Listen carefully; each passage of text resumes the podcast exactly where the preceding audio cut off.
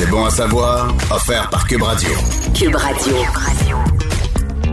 Évidemment, on le sait, au Québec, c'est plus facile de conduire l'été que l'hiver. L'hiver, ben, en tout cas, je pense. C'est de ça qu'on va discuter avec Carl Nadeau, qui est expert en conduite hivernale pour Michelin. Salut, Carl. Salut. Écoute, Carl, j'ai euh, le cœur qui, euh, qui est un peu viral l'envers parce que ma fille va conduire pour la première fois l'hiver. À date, tout s'est bien passé, mais l'été, c'est plus facile. Puis on a beau dire aux enfants, si tu vas voir l'hiver, faut que tu te prévois plus de freinage, ça, c'est... Tant que tu l'as pas vécu, tu l'as pas vécu. Fait qu'est-ce c'est quoi les différences majeures entre la conduite euh, l'été et la conduite l'hiver?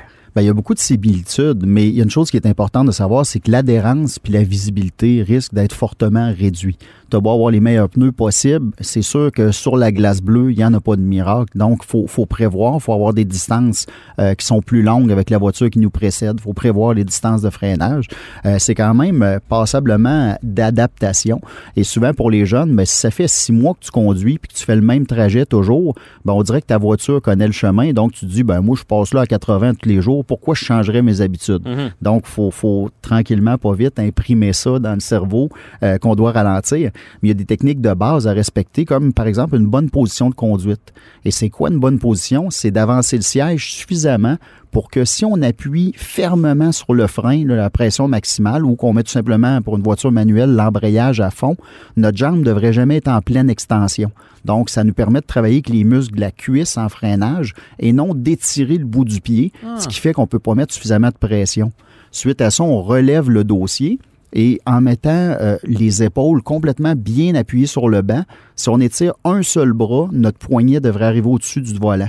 Ce qui veut dire que quand on replace nos mains en position de 9 heures, 3 heures, et souvent sur votre volant, il y a des trous de pouce. Donc, si tes pouces sont appuyés, ces trous de pouce, tout va bien.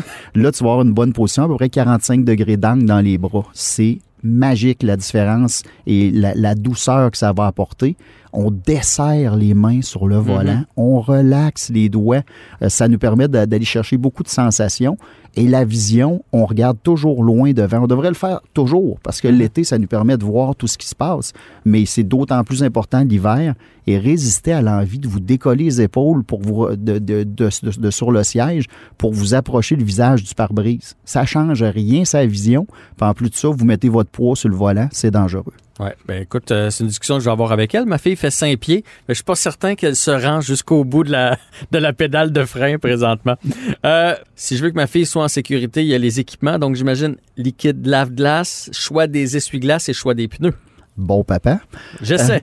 donc, liquide de lave-glace, absolument, c'est important. Euh, les essuie-glaces, bon, il y en a qui vont privilégier absolument les essuie-glaces hivernaux, mais sur certains modèles de voitures, vu qu'il y a beaucoup de surface, ils vont avoir tendance à décoller du pare-brise. Donc, des fois, les essuie-glaces quatre saisons, ça va être, euh, ça va être préférable, mais ça, c'est au choix, en autant qu'ils soient en très, très bon état. Mhm. Un petit ensemble de base, une trousse de premiers soins, c'est toujours bon. Une pelle, important.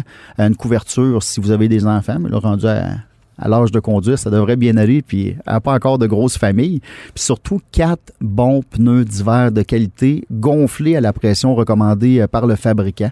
Euh, moi, j'adore le XI Snow de Michelin parce qu'entre autres, il y, a, des lamelles tridimensionnelles dans le pneu qui, qui s'appuient une sur l'autre. Donc, on a une sensation vraiment de pneu d'été avec une performance de pneu d'hiver, garantie 60 000 km, puis extraordinaire pendant toute la durée de vie.